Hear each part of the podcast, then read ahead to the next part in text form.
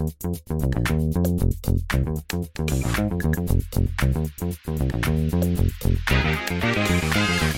what's up, everyone? Welcome to the Sales Empowerment Podcast. My name's Shawn Winters. I'm the co founder and chief marketing officer of Optonal. And I have a few uh, fine gentlemen here with me today. I'll let them both introduce themselves. Probably start with uh, Mike, and then we can head to our, our guests of honor. Yeah, Mike Miranda, co founder, CEO of Optonal uh, one of the co-hosts of the Sales Empowerment Podcast. Super stoked to have Emilio on, but uh, Emilio, I'll let you introduce yourself. Thanks, Mike. Thanks, Shawn, for having me on. Uh, September 1st, first of the month, Q3. Exciting times, guys. Um, as Shawn said, my name's Emilio. I'm the senior BDR manager over here at Sigma Computing. We are a 300 person startup based in San Francisco. Um, and my responsibility is I manage our um, enterprise business development team. So a team of 11 BDR reps. Awesome. Awesome. And just for everybody's uh, um, uh, understanding, I know Emilio. We went to a small college in the Bay Area called Menlo College. Um, and it usually overshadows another uh, uh, college over there called Stanford. But, you know, we don't have to talk about that right now. Um, but we played football together at Menlo College, and that's how that's how I know him. And we're really happy to have him on. Um, I guess like I'll kick it off. Like Emilio, this this podcast is all about sales empowerment, right? We feel very strongly that salespeople can be more than a quota, more than a number. They can they can do more for themselves and learning how to do sales better, more for their teams at their companies, 100%. and more for their company overall like how do you think about like sales empowerment and like like what do you think about like where that's going that movement yeah when it comes to sales empowerment right from a leadership and from like an individual contributor perspective right um, at the end of the day it's all about relationship building right building trust with your prospects um, having your BDR team, your people that report into you, having their trust and having their, you know, buy-in into what you're training them and what you're kind of bringing to the table as a leader, right? Um, so when it comes to sales empowerment, uh, my biggest philosophy is, you know, don't always talk about what you do at Sigma. Don't always talk about, you know, your product to the prospect, right? You don't do anyone a service of talking about showing up to the call thinking you know their pains and challenges right before even asking what they're focused on what are their priorities what are their initiatives right? Um, and people are always curious minded right? People love correcting people as well. So if you come in and try to try to have a good understanding of what they are in their personas what does their day-to-day look like uh, what type of tools do they use right? And make kind of assumptions and ask questions surface level questions around that specific persona then you'll have more of a conversation versus just talking about you, talking about Sigma, talking about your product, whatever it may be, right? And at the end of the day, sales empowerment is just having conversations with your prospects, and that ties it right back into building trust, right? Building a rapport and making it conversational, free flowing at the end of the day, right? And that goes into cold calling, goes into discovery calls, right? That whole old dilemma of showing slide decks, doing a discovery call, going through your product slides. This is what we do. This is our history. This is you know what we do in your industry, slide by slide. It doesn't do anyone you know the benefit of you know having that free flowing talk track of understanding their pains, their challenges of what they're currently looking to achieve within their current initiatives and goals and their role at their company. Right. So. I think that's where the industry is shifting towards. And when it comes to sales empowerment, that's the training and the onboarding process of, of what most leaders are teaching their reps nowadays is to understand their industry trends, their ICPs, and just be a persona expert, right? At the end of the day, you have to know your personas. All, all, everything else, you know, fall in line once you're able to talk about your product and how it helps that particular person in their current role, in their vertical, at their company.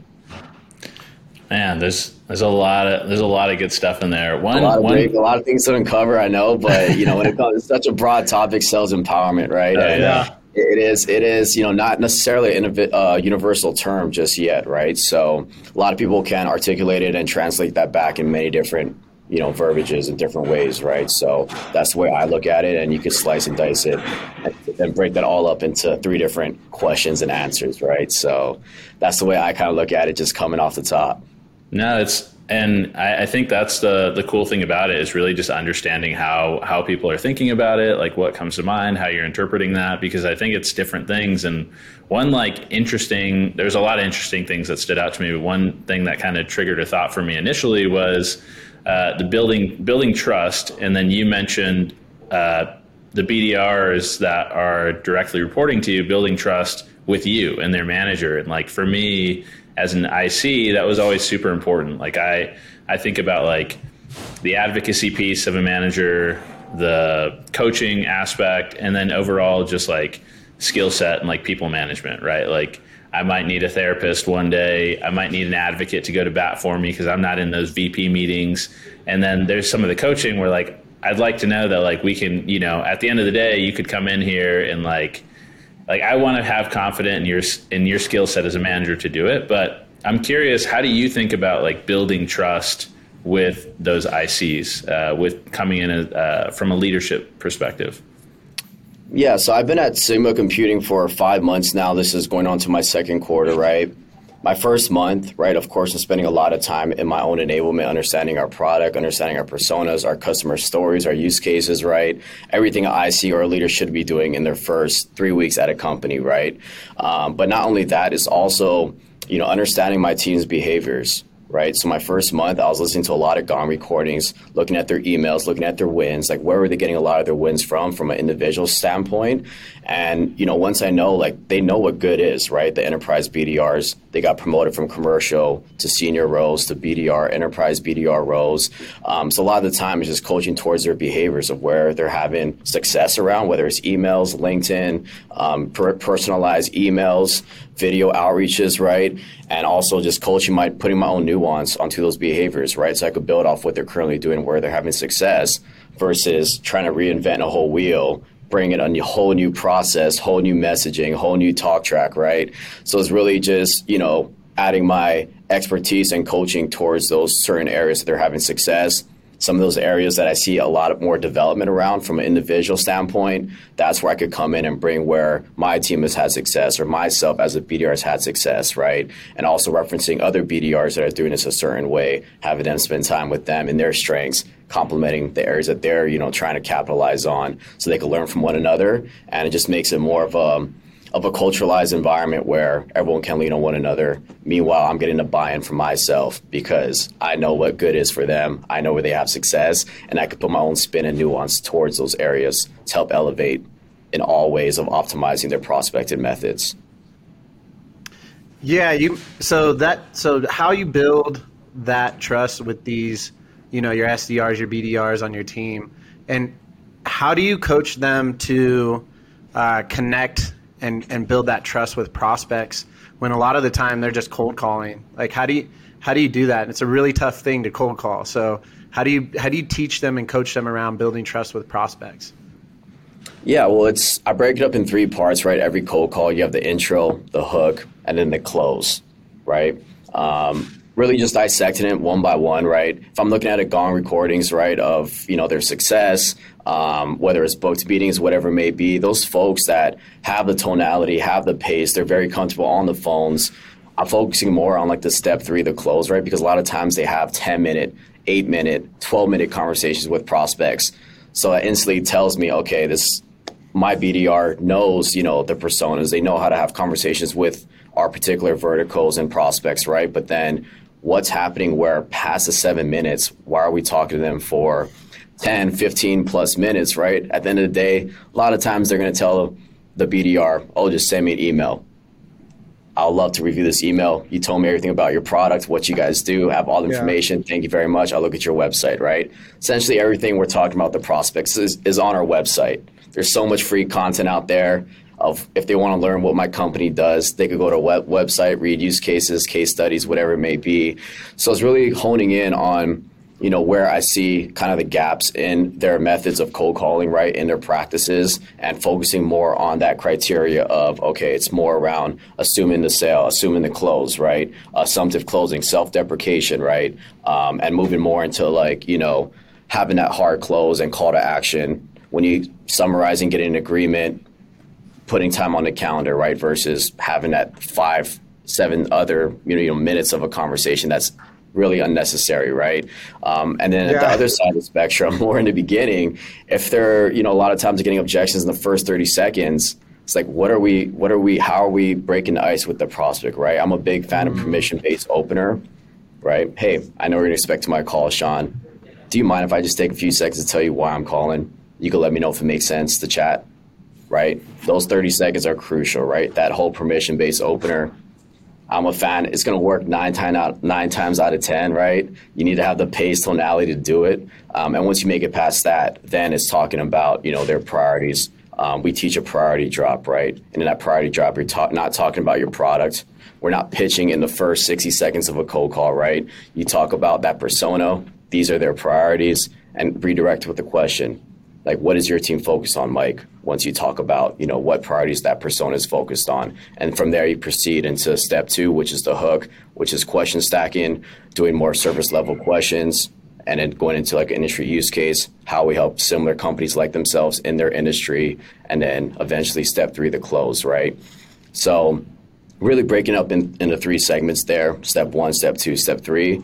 And you know you really can tell just by like I said, coaching towards the behaviors of the areas that certain BDRs need the most work around and getting getting them all the way through, you know, that seven minute close cycle of the conversation. So they're not essentially talking themselves out of a meeting, right? Yeah. I think yeah. it's very important to identify what part of the conversation they need a, you know, they need more coaching and training around and leveraging other BDRs to do so as well, right? Because everyone has their strengths in where they succeed over the phone if someone is very unorthodox, use their humor, use their behavior to talk to prospects, talk to personas, that's not always, you know, that, that you can't always replicate that across the team, right? Everyone has their yeah. own nuances, everyone has their own behaviors on cold calls. So it's really understanding what they do great and then putting my own spin on it and helping them coach them along the way to help them close within that, you know, less time than needed per se, right? Yeah, it's in, it's yeah. interesting because when I was an SDR, I was always I realized like I'm just optimizing for getting meetings, like setting meetings with the ideal customer persona. And I like my call, probably average call time was like really short. But then I had a, a I didn't really want to be on a call for more than five minutes, right? Because at that point, yeah, I am giving myself an opportunity to be disqualified by them going, hey, this was a great conversation, but you know, send me something, right? And like I had colleagues that could do that, but I was just like, why would I do that when the whole goal is to move them along in the process? Um, that's something that really, I think, like, it's going to be on a per person basis, but I like how you're talking about where to coach based off of that. Mm-hmm. Right. At the end of the day, Shawn, right? You're you're selling you're selling the value, not selling the solution, right? It's like setting a blind date up for your account executive you're going to hype them up like, hey, this is what Shawn's going to share with you on this call. We're going to talk about industry insights around how we're helping healthcare leaders like yourself be able to achieve, you know, X, Y, and Z. Um, would you have some availability next week to chat? Do you have your calendar handy on you, right?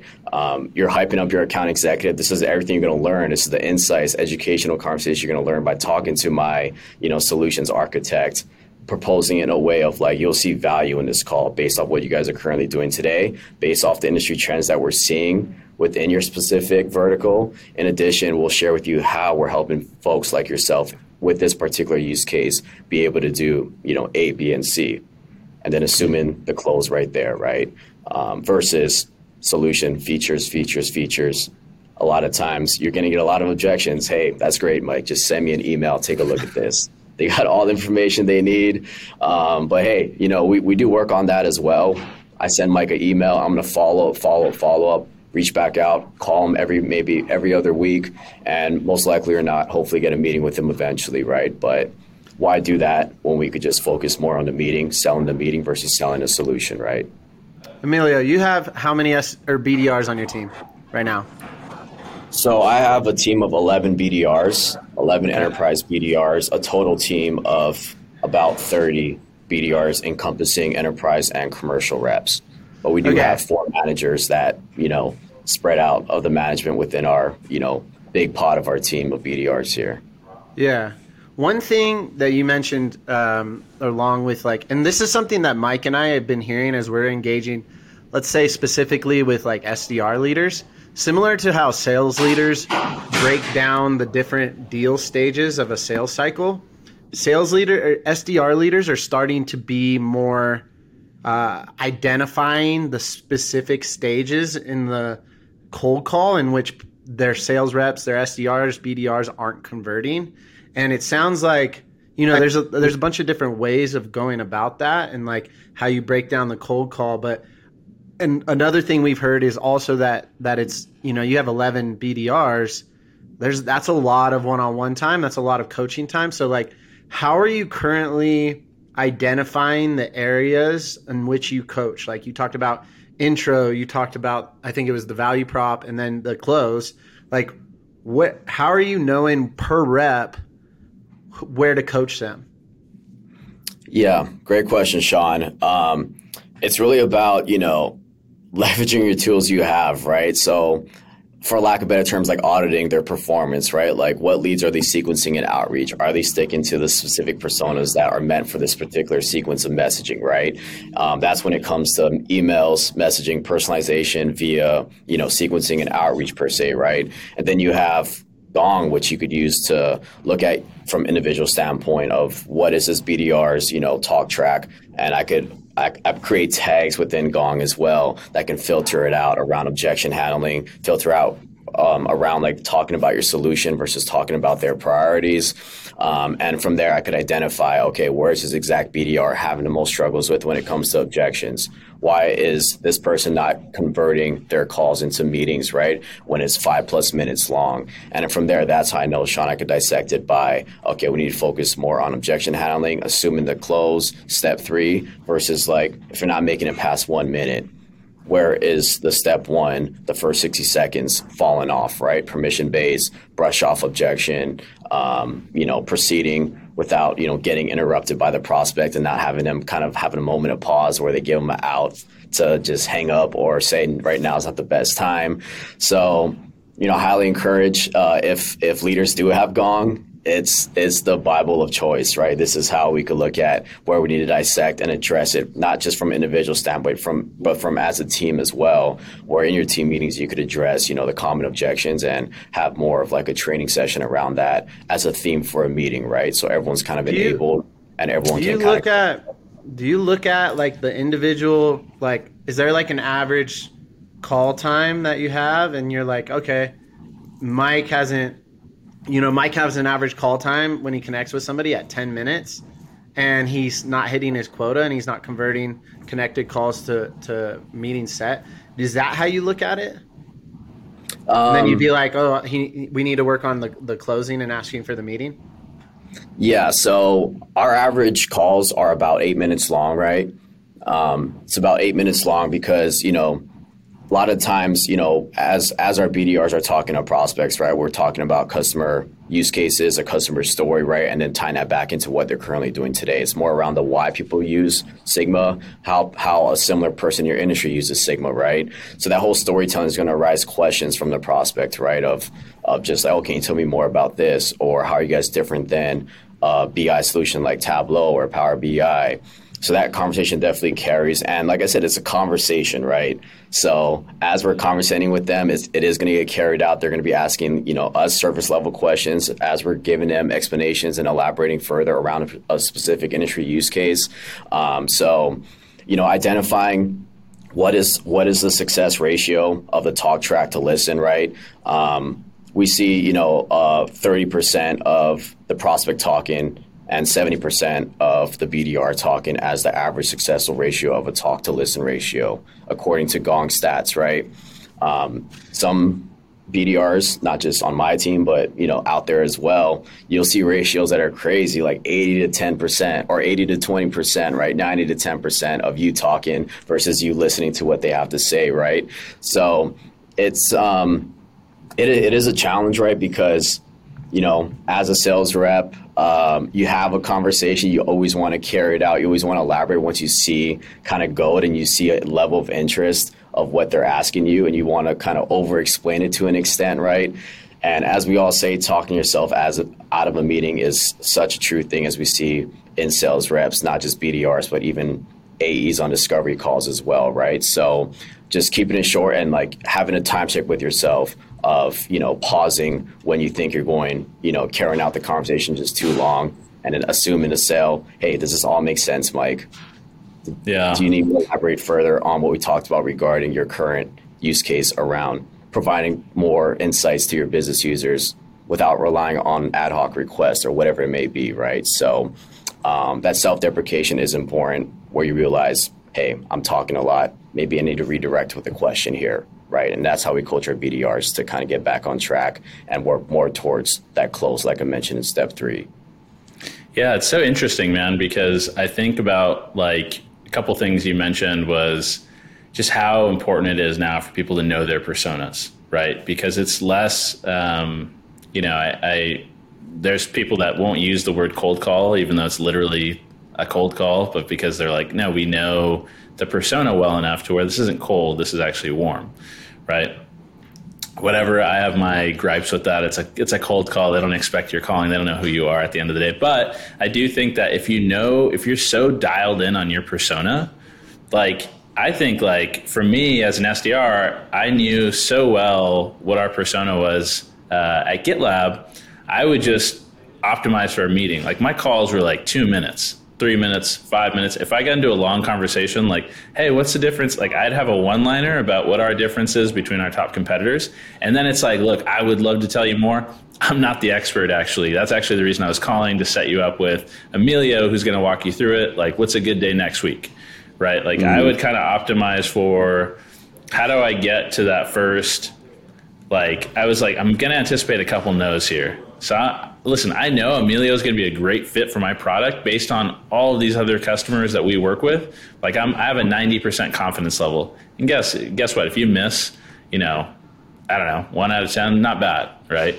So it's mm-hmm. kind of like, for me, it's, it's interesting because it's thinking like, you know, your persona so well when you almost like know so much about the product, you, you get excited about sharing that information, getting, you know, but at the end of the day, it's like, are we optimizing for a meeting or are we optimizing? And, and sometimes, you know, you have to tweak the level up to say, hey, we need it to be a little bit more qualified than just the meeting with Emilio. Like we need a little bit more information. So I guess on the persona piece, do you all have, and I know you mentioned some of the reps have different styles and it's just hard to replicate style wise, but do you all have like, um, you talked about the question stacking and, and, priorities with different personas and like having that level of understanding. So do you have like talk tracks that you're able to replicate and then people can kind of use those talk tracks with their style and kind of their delivery? 100% Mike. Yeah, spot on there. And that took, you know, months in progress to spending time with SC, spending time with my enablement team, spending time with some some of our enterprise account executives, right? Because they're at the front lines talking to these ICPs, talking to these customers and personas. Um, but yes, we have talk tracks. We call them cold call frameworks. It's not a script, right? A script is, hey, Mike, you have to say these lines word by word. You got to go from A to B. No matter what they tell you, stay on this script, right? that's an old dilemma. A lot of times, you know, it's going to come off very robotic. You're going to talk, be talking about your features, what you do as a company, right? Um, it's just not going to work. Um, so what we use is a framework, right? A framework, think of it like a GPS, right? You're going from A to B. No matter what wrong turn you take, Mike, it'll bring you back on track based off the conversation you're having, based on the wrong, mm-hmm. you know, messaging or portraying you're doing, right? It'll bring you back to where you need to get to, right? So that's kind of how we lay it out from step one to step three when it comes to the intro, hook, and close. Um, and yes, we have one for every single persona as well. Being that persona expert, be, having that curious tone, curious mind when you're talking to that persona is the most important thing as you're you know articulating and talking with your prospects using this framework right? Um, for instance we have some of our three personas is product product managers um, we have data analytics people data engineers and then we have bi business intelligence personas right? For the business personas just to kind of run you through what we do with the framework right? When i talk about priority drop as i've kept referencing in this uh, podcast today. It's basically once you make it past the permission based opener they're like, yeah, sure, Mike, you have 30 seconds. What do you have to say? Great, awesome, Mike. Hey, I speak to a lot of BI analytics leaders like yourself at similar verticals, you know, around your size in the healthcare industry, and they're typically focused on one of three things. Correct me if I'm wrong. Number one is just saving time for their BI and data teams. Number two is just giving the business a more real time and accurate view of their data. And lastly, just increasing adoption of the tools they're using.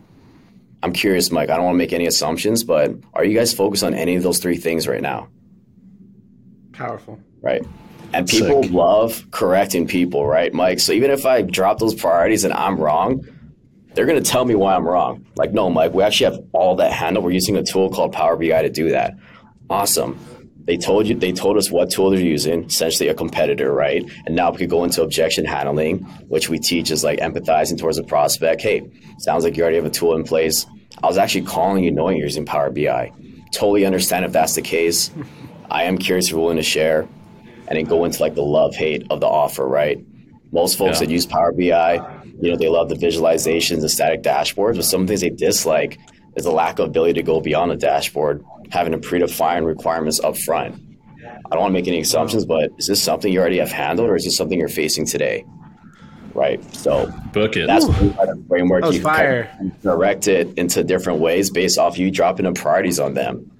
I hear on a lot of Gong recordings, once we do the priorities, uh, their, their response is like, yeah, Mike, it's, it's kind of hard not to say all three of those things are what we're focused on today. You're spot on with that. Or they might just pick one, right? Yeah, definitely increasing adoption of the tools we're using is something we're focused on. Awesome.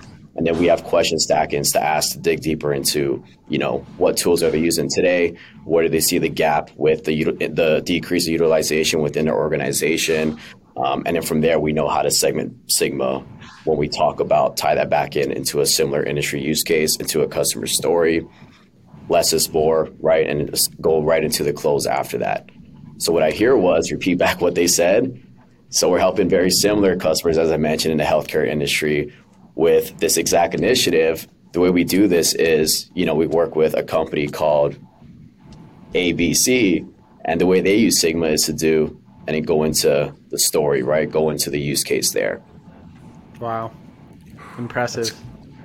That's yeah. good. And as man. I said, you know, it is re- it is repetition, right? Um, of course, BDR is going to start off with these frameworks. They're going to be reading it off their script, off the printed paper, right? That's totally fine.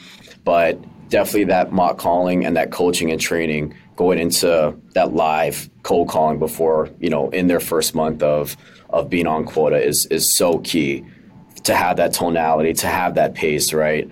clearly, you know, I helped write this framework, so I could say it like it's the back of my mind. And you can't really teach it like, hey, you got to say it in this type of tone and this type of pace, right? So everyone kind of puts their own, I guess, um, personality into these frameworks to make it sound like them, right? The average person needs to say something over 180 times to make it sound human to themselves, right? Wow. So just to make it sound like themselves. If you think about it, 180 times is not that much, right? I remember when I was a BDR, I used to call my sister and be like, "Hey, Mika, I'm gonna run through the script with you. Tell me if this not, if this does not sound like myself." She's like, "All right, go ahead. Hey, this is Emilio with D2IQ. I know respect to my call. Do you?" She was like, "No, again, again, again," and it just takes a lot of repetition, right? Um, so that's that's the key thing there. You could have the framework, you could have all of this blueprint of success but if you're not spending time with your people to help coach them on it, to help have them practice with the purpose versus practice it on prospects, right? Essentially, a lot of leaders, all right, go make 100 cold calls, get the kinks out, get the vibes going, get the juices going, right? That's like telling a Shawn, like a BDR, hey, Shawn, go make 100 bad calls. Yeah. you're gonna you're gonna probably get a lot of objections. You're gonna you know fall on your face a few times, but hey, this is all learning, right? Um, so definitely having those mock sessions, getting them out of their shell, and these mock sessions, you have to you know make it very, um, very you know intense, right? You should be setting them up, setting them up of like, hey, we're going to be throwing you objections here, throwing them off their game, because putting them in that uncomfortable situation is so crucial. Because when they hop on the phone calls, going to realize, oh wow, these prospects are actually nice people like these these guys are they, they actually want to talk to me. We're actually having a conversation right? So you definitely have to challenge them combat what they say make them uncomfortable. Um, so by the time they're on the phones it comes second nature and you know they have that confidence to come with it as well. Man that's that's so good. I it's so interesting man. So it's funny you mentioned you called your sister. I would call shawn and then our our buddy uh, d fish. Shout out to d fish but uh, he like I would just call him all all the time, right? But here's what I'm curious about is like you were that is a uh, I don't know if it's a personality thing or a certain driven thing. Like you may not you may not have been in the role given the opportunity to practice that many times. So outside of the role when you're on your own you're like hey I need to get these reps in. Uh, how do you empower those people like within the workday to get those reps in? Like, is there space to do that? Like, I know there. It sounds like there's the group. There's some group mock calls, but is there space for them to do that individually on their own, or like how how do you how would you facilitate that or think about that? Yeah, I, I, think you know the best tool you could give any onboarding BDR is just one-on-one time. One-on-one time is the best tool you could ever give a BDR in their first month, two months of onboarding, right? Um, so definitely having that, you know, coming into the week, all right, I'm going to set an hour and a half of a block call with my two new BDR reps. I might just pull both of them in a room and we're just going to give them LinkedIn's, give them personas. All right, I'm this persona. Let's do a cold call, right? Um, we, we even do it through outreach as well, where I'll sit in another room, they'll sit in one room, and they'll call me through outreach putting in the phone number so it sounds like it's a real life, you know, mock call scenario while they have a mock LinkedIn up in front of them, practicing it without myself in the same room as them, right? So put them in that real life scenario type of situations and then making it a priority, Mike, right? Like this is this is their time, right? It's to help you coach people you know, as you have more and more onboarding reps, you know, coming on board of, you know, what are the common themes of where people struggle with when it comes to the framework, right? And not necessarily iterating on that framework, but really honing in on like, hey, like when it comes to this exact area, this is what we should, this is the way we should say it, this is the pace we should say it, this is when we should ask this question, right? Because there's a lot of same themes when it comes to new BDRs, the areas they struggle with with the material, with the certain way of prospecting that you, you know, implement in the workflow. So it's just a lot of knowledge when it comes to future reps and building blocks of like how to coach my reps in a certain way. Um, because, like I said, Mike, I only been here for five months, so I'm still learning as I'm coaching my reps as I progress through quarter over quarter and hyperscaling my team as well. Um, but Mike, it's tough. You know, you you could ask a BDR, hey, on your own time when you go home, practice saying the script over and over again, right? Practice with your girlfriend, practice with your roommates. Um, Shawn, like a big attest to this, right? Is if if BDRs, if just salespeople in general, if we practice like we did, like for when we had football at Menlo College, Shawn, or for all those athletes out there, if you practice as much as you did for your sport, for your hobby, for your you know scholarship that you were in college with or high school, whatever it may be, if sales reps did the same exact thing of practicing, being obsessed, like weekend trainings, you know, off season training, outside of work, out of office hours, training yourself, reading books, getting enabled, um, reading case studies, use cases, right? Then salespeople will be absolute beasts, right? Will just be the most you know, I guess, enabled around every single area because we're spending time practicing like we would for a sport, right? But let's be honest, us sales reps, long day, 50 hours, 60 hour week sometimes. We come home, you know, in the afternoon, we crack a beer open, complain about, oh man, such a rough day. Like, wow, like we just reflect on how crazy of a day it was, right? On the weekend, same thing. But if we treat it like we did in our, you know, growing up playing a certain sport, playing football like me and Shawn did, then you know these reps would be absolute beasts. I would be all of us on this call will be much more elevated than where we are today, right? But it's just that whole mindset shift of you know being all in is something that you know definitely needs to resonate with reps of like are you all in, right? What does all in mean for you, right? How are you using your time during your down hours to enable yourself, right? When you're talking to prospects, they give you a tool that they're using, you're not familiar with it are you spending time with your SC, like asking them questions like, hey, this objection I got, this is the tool. How do we complement this tool or how do we defer from this tool, right? Like taking that next step of educating yourself around the conversations you're having and, you know, also bringing that to the table when you're talking to BDR reps around some objections you're hearing that are more unorthodox and how can you, you know, help the greater team to get enabled around what you're hearing from the field. Wow, man. Yeah, I've always I've always wondered that. Like, why do we not like?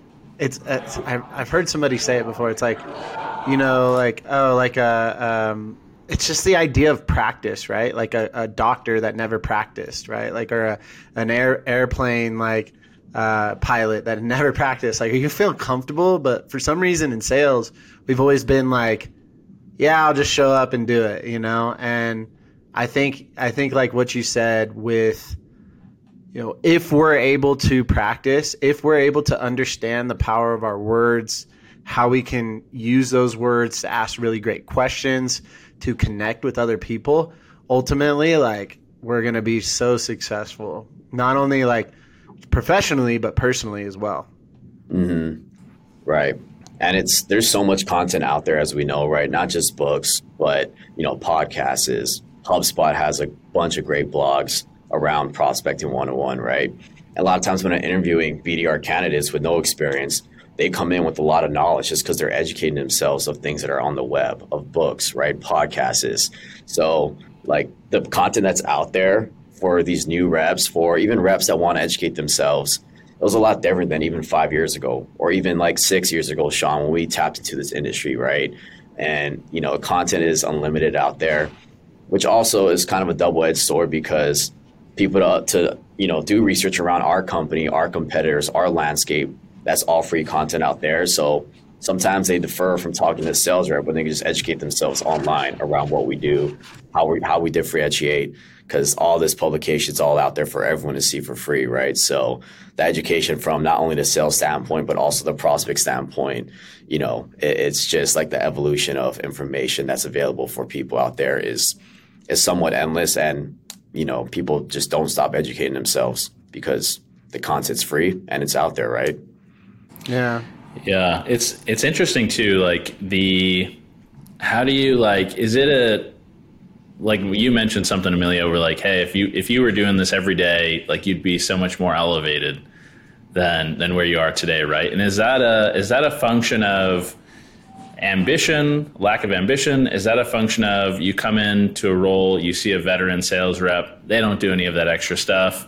They're obviously crushing it. They're doing all right. Like, I'm cool. I don't need to do that. Is it, do we need to have, do we need to tell more stories around how sales has empowered people and not only just from like sitting in the seat, but if you work hard, if you put in the extra hours, like, not this is not trying to toot my own horn at all, but I think it's a it's a powerful thing that four and a half years ago, I come in as an SDR with no tech background, selling a very technical product, and I'm calling bugging Shawn when he joined the team. I'm bugging D-Fish. I'm bugging anyone who will answer the phone to to work through my talk track, to work through my script, so it sounds natural.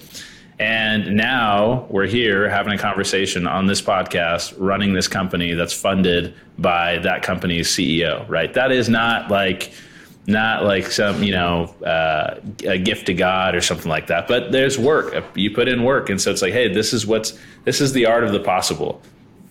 You mm-hmm. can sit in a seat and and you know clock in, clock out, and that's okay, right? Everyone has their different goals it's fine. But for the people that have these strong ambitions and aren't sure what sales can lead them to, there's all these different avenues, people with different stories, people with different career trajectories that have gone from ICs to managers like right like I hear you talking as a manager and the coaching and your passion around coaching and teaching the people and coming up with this priority for like it's it's awesome and it's like where did Emilio learn that? Like at some point he's got to put the work in to listen to the calls you can come in and just be like, yeah, keep keep doing what you're doing. I'll I'll monitor what's going on, and like you know, if you have a good product, you could probably sit back and not do any coaching.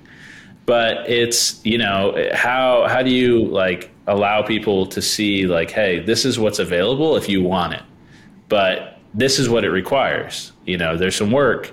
You got to put you got to dedicate the same discipline as you did doing you know the sports you grew up in, whatever you're passionate about growing up or whatever. It's like there's hours to be put in. I think it's you know, I, don't know. I guess it's just a question of is that a, is that an ambition thing or is that we haven't seen as many of the stories of like what's possible? Yeah.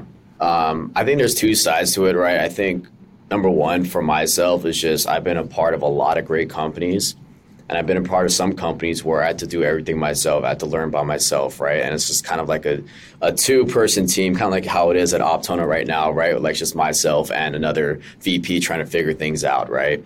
Um, but luckily for myself, I'm a part of a company that has you know a culture of ambition a culture of optimized for learning a culture of you know leading by example assuming assuming ownership right and i think it comes down from the top of the funnel from leadership, right? From our C execs, from our CRO, from our VPs, right? And for them to, you know, spend the time with our BDRs to network up, always having that kind of policy of, you know, having those all hand team meetings where we're talking about where we're going as a company as a whole and how impactful the BDR team has been generating pipeline for our sales organization. Like those words of endearment is it goes so far from a BDR's mind, right? I think for myself, you know, being a part of these startups during the hyper growth phase has really put in perspective of like this is my opportunity. I'm a shareholder in this company.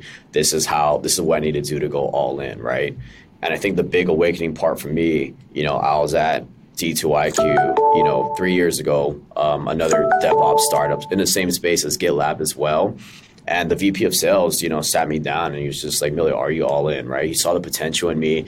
He noticed I wasn't, you know, working long hours like some of the other BDR reps. I was, like you said, my clocking in, clocking out, hitting my quota, going home, happy myself. Right.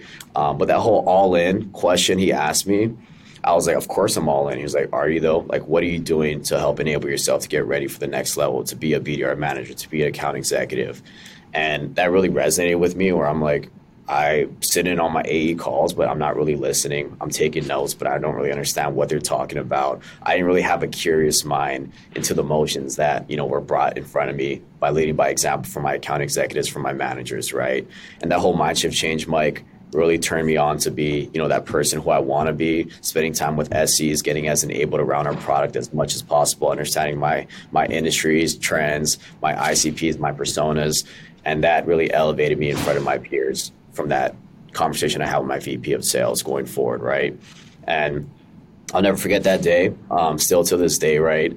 Uh, there's so, like I said, there's so much content that's out there that you could listen, throw it, throw it in while you're commuting to work, whatever it may be, right? Me and Shawn always network up all the time, so you know it, it is a part of that culture with that company, right? What they drive from the top of the funnel down to their employees, to the ICs, to leadership, um, but also it's like who you surround yourself surround yourself with as well, right?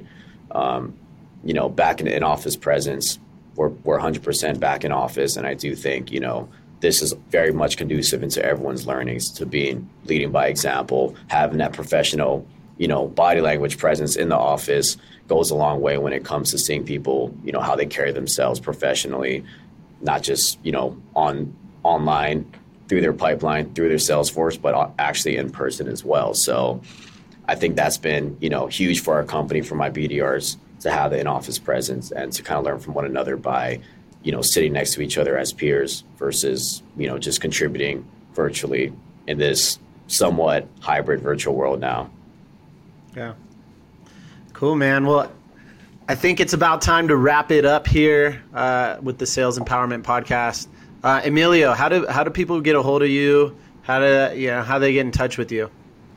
Yeah, you could add me on LinkedIn. Um, I'm always down to connect folks. You know, um, everyone gets prospected on LinkedIn, right? But hey, you know, if, if you just send me a note saying like, hey, listen to the podcast, love to connect. Um, always down to extend my network. You know, whether it's the Bay Area, whether it's you know national as well. I'm, I'm sure we're gonna get a lot of national viewers, right, Shawn? So um, yes, feel free to connect. Love to build my network up. As you know, Emilio Mendoza. You could type in Sigma as well. I should pop up there. Um, but happy to connect. Throw me a note. Love to connect offline as well. Always down to hop on Zooms and network, right? So feel free to add me on LinkedIn and we could always start there. Awesome. Awesome. Well, I, I think I speak for both Mike and I when we say thank you so much, man. We learned so much from you. Um, hopefully, a lot of other people did today too. And that's like really the point of this whole podcast. So, uh, for the Sales Empowerment Podcast, that's going to be a wrap. And you can find us on LinkedIn. Uh, you can find us at optonal.com. You can also find us on Instagram at and TikTok at getoptonal as our uh, username. So, all right, until next time, everybody else, have a great rest of your day.